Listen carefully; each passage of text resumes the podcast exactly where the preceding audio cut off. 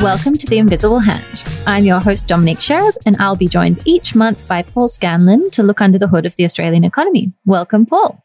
Great to be here, Dom. Today is our first episode, and because of this, we wanted to provide a bit of an explanation of how we arrived here. When he first published his major work, The Wealth of Nations, in 1776, it's unlikely that Adam Smith could have ever imagined the sort of world that we would live in today. And yet, his thinking around how economies work endures. It was Adam who came up with the idea of the invisible hand of the market. The main idea here is that people pursuing their own interests in the market will have positive outcomes for society. Why? Well, the interplay of individual pressures on market supply and demand causes a natural movement of prices and consequent flow of trade. So, what are we doing here at the Invisible Hand that you won't get elsewhere? We're trying to uncover the invisible hand, really, to check if it's real. And each month we'll cover three topics what's in the news, the hand, and what's invisible. Welcome, Paul. I hope you're excited for our first episode. Thanks, Dom. I'm really excited to be here and super excited for our passion project, this podcast, to be finally off the ground. Amazing. Uh, this is our episode number one, hopefully one of many. Uh, certainly, after we've laid down our 100th episode, I hope we're doing better than we are today. But a journey starts with the first step, and here we are. Here we are. So I'm very happy to get into it with you. Awesome. So, starting from the top with what's in the news. So, what is in the news? Well, I would say inflation is on the top of the tongues of most people in the country. We've all experienced it the rapid rise in prices, whether for basic goods such as yogurt or large purchases such as property. Indeed, inflation hit a two decade high when it reached 7.8% over 2022 to December. Uh, the RBA has been on the defense trying to stave off any further increases by introducing 12 uh, rate hikes over the past year and a half, but we, we did have a pause in July. So um, the most recent data shows inflation has dropped to 7%. Paul, what's your take on this? What is inflation and why is it so bad?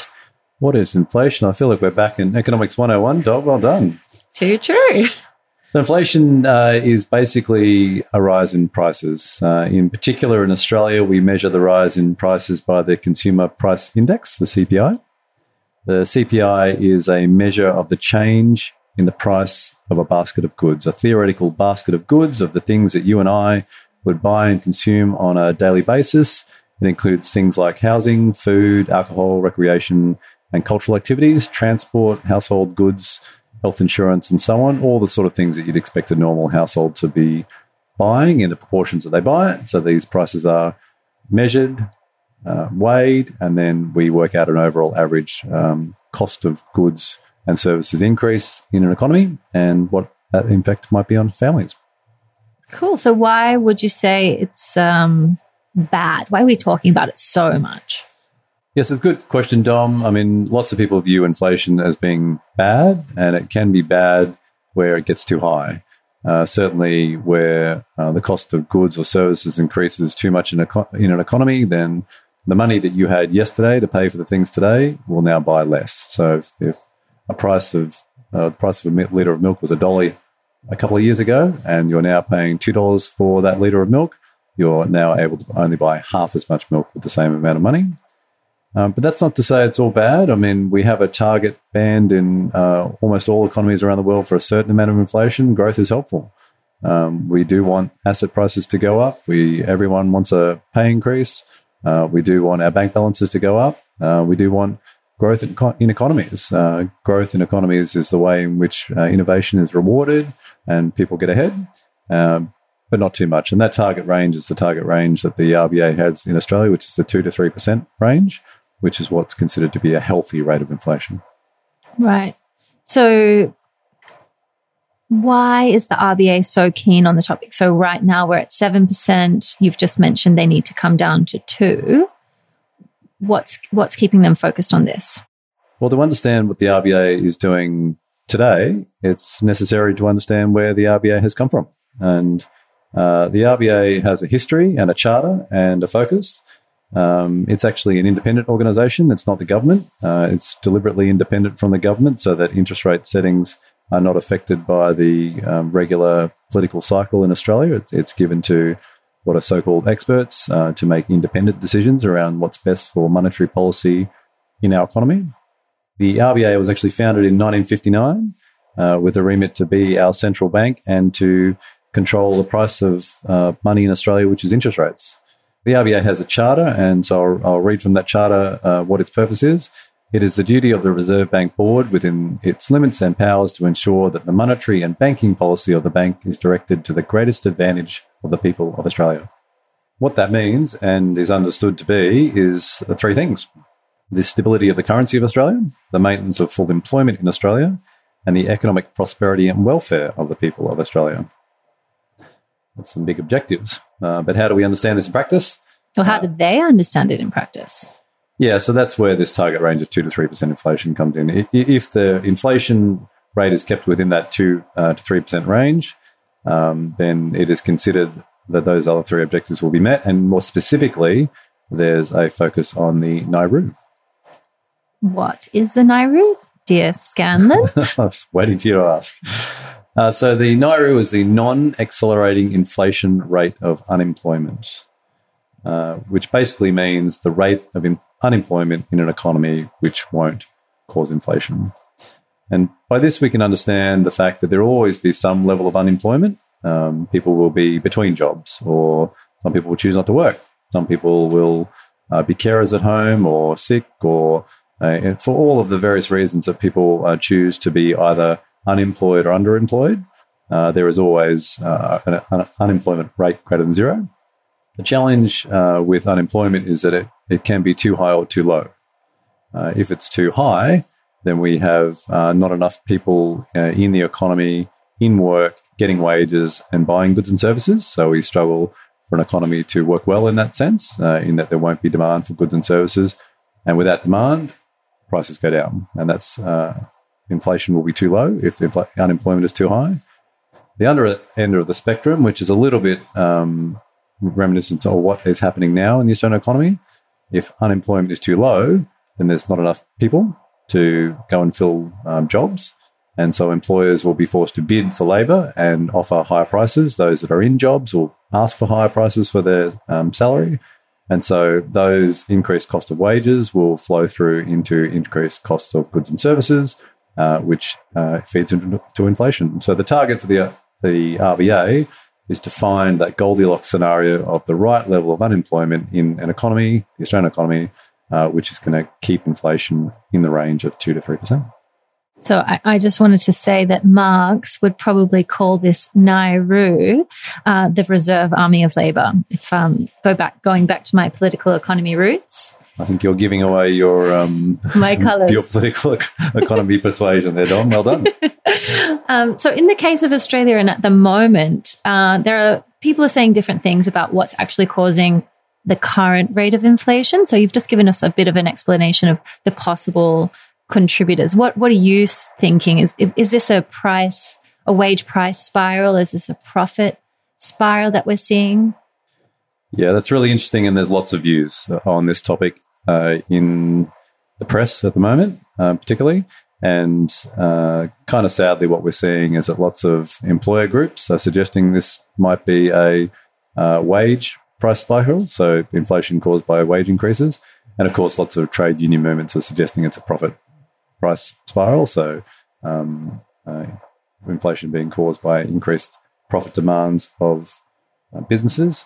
Now, the difference is uh, that a, a, wage price spiral is one where prices go up because wages are going up. The spiral starts with wages, and then prices uh, price increases follow, and that's the spiral.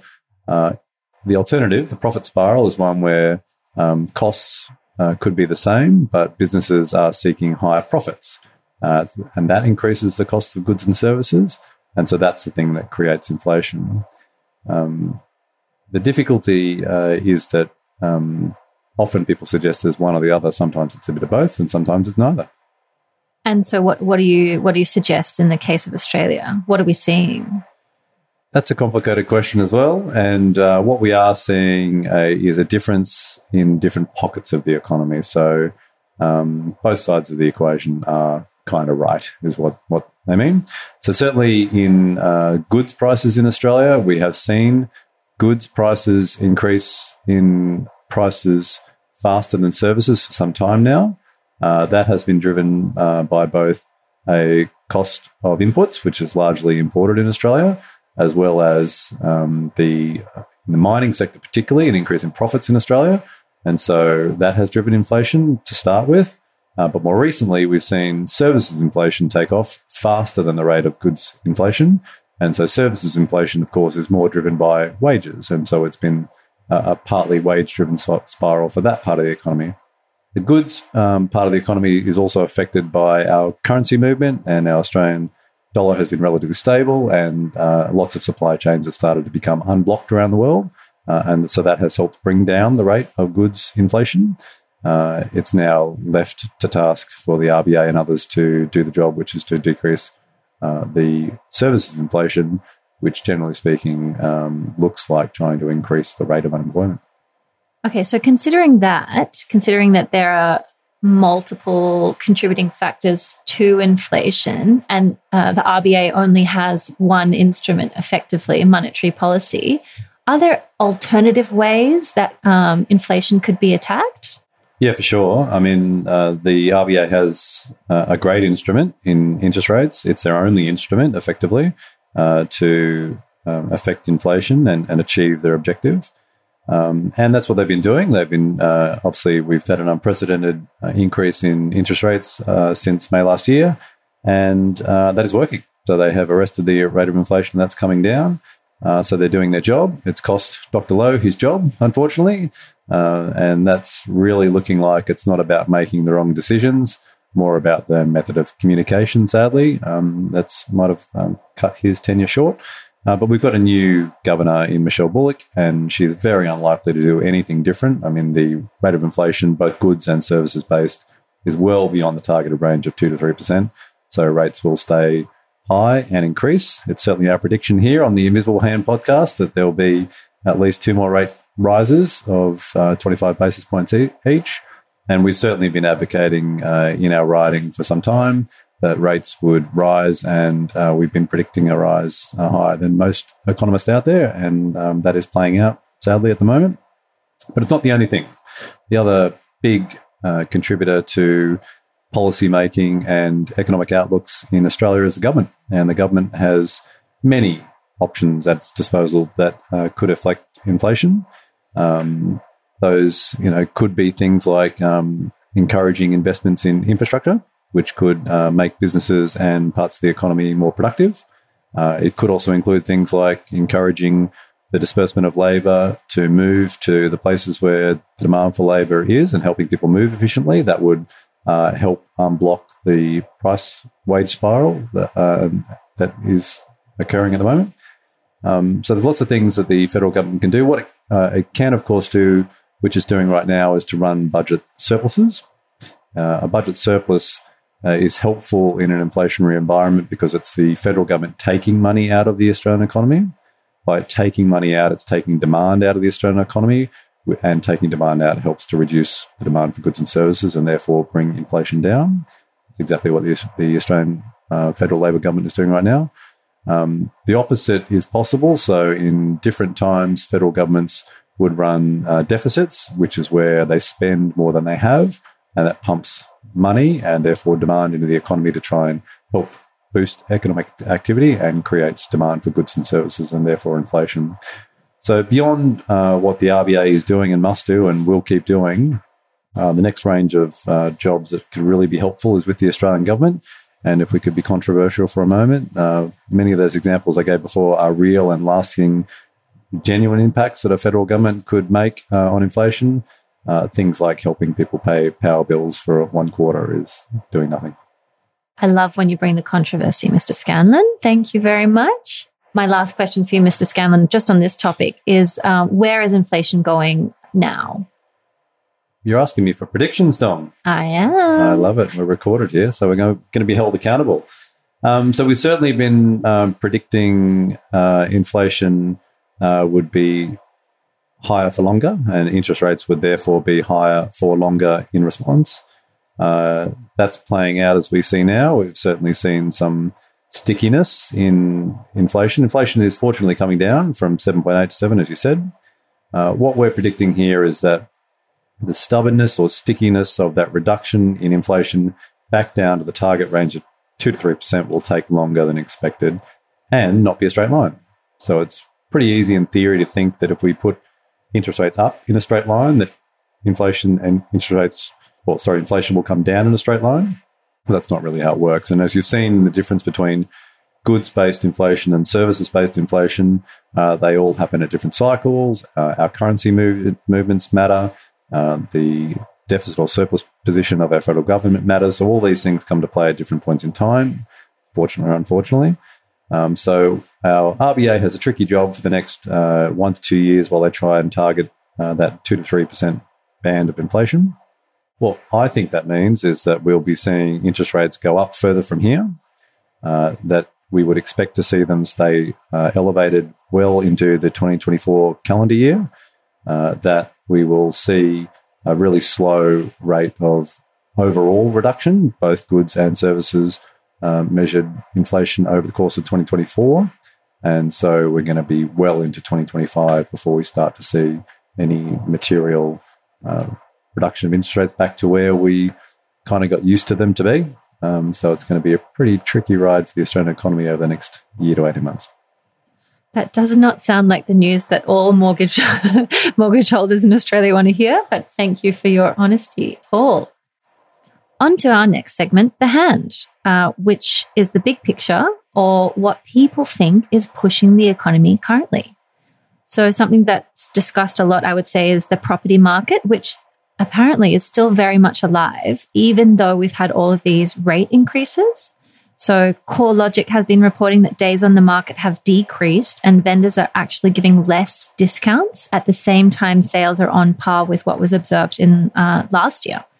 With so many consecutive rate rises, economists would usually predict a major surge in forced sales, but this is yet to show in the data. Domain has just started reporting in an uptick in for sales in out of Sydney, but still nothing major at just 2.8% of national listings compared to a record of 5.1% in 2018. So, how can we understand this? What's going on? Well, we've got a few different dynamics at play in this particular cycle. It's certainly true that in the past, when interest rates have risen, we've seen a direct and reverse or opposite impact in property prices. Increased interest rates have meant it's uh, less, less affordable for people to own property or buy property. It's more difficult to get loans. And so property prices have come down. Uh, the difference this time uh, has been a few things. Uh, the biggest thing, of course, uh, has been COVID. So uh, at prior to COVID, um, people were moving in and out of this country normally, um, freely. And of course, uh, national borders were locked down uh, at the, start of COVID in 2020. Uh, from that point, uh, we were a nation of people all, all stuck in this uh, country uh, who were used to traveling the world and spending our money on um, holidays in Bali and all sorts of things. but now, of course, well, at that point, um, the change became that everyone was stuck in their home. And so that started a national obsession, even more than the normal obsession levels that people in Australia have around property, and uh, and uh, encourage people to invest in their homes and to buy new homes. And of course, um, funding was available for banks, and people did exactly that. They went out and bought property. And what we saw was a um, trough to peak rise of close to twelve percent across all capital cities in Australia during COVID, and then a drop off uh, so that our peak to trough uh, fall was around nine percent. And what that uh, looked like was people reacting to being locked in the country, uh, increased demand for houses, spiking the price of houses, and then uh, as borders started to become unlocked, people changing their spending patterns and changing what they did, also in response to a change in interest rates. But what also happened during that period was two other things. The saving rate in Australia increased uh, dramatically, fourfold. And uh, so people built up savings buffers, which are being used to deal with the interest rate rises that are occurring right now, making the RBA's job even more difficult because their expected impact from their rate rises is not quite flowing through into inflation at the moment because people have a savings buffer by which they're meeting those rate rises at the moment. Um, but really, under the hood, the big impact here is that um, while we went through this COVID experience, um, borders were locked, and uh, we are a nation of migrants, and our normal levels of immigration were ceased, you know, down to zero.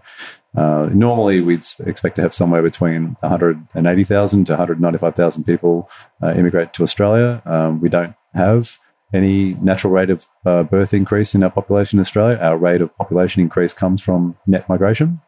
And so that uh, was taken out of the economy during uh, COVID, uh, whilst at the same time it was more difficult through supply chain issues for things to be built.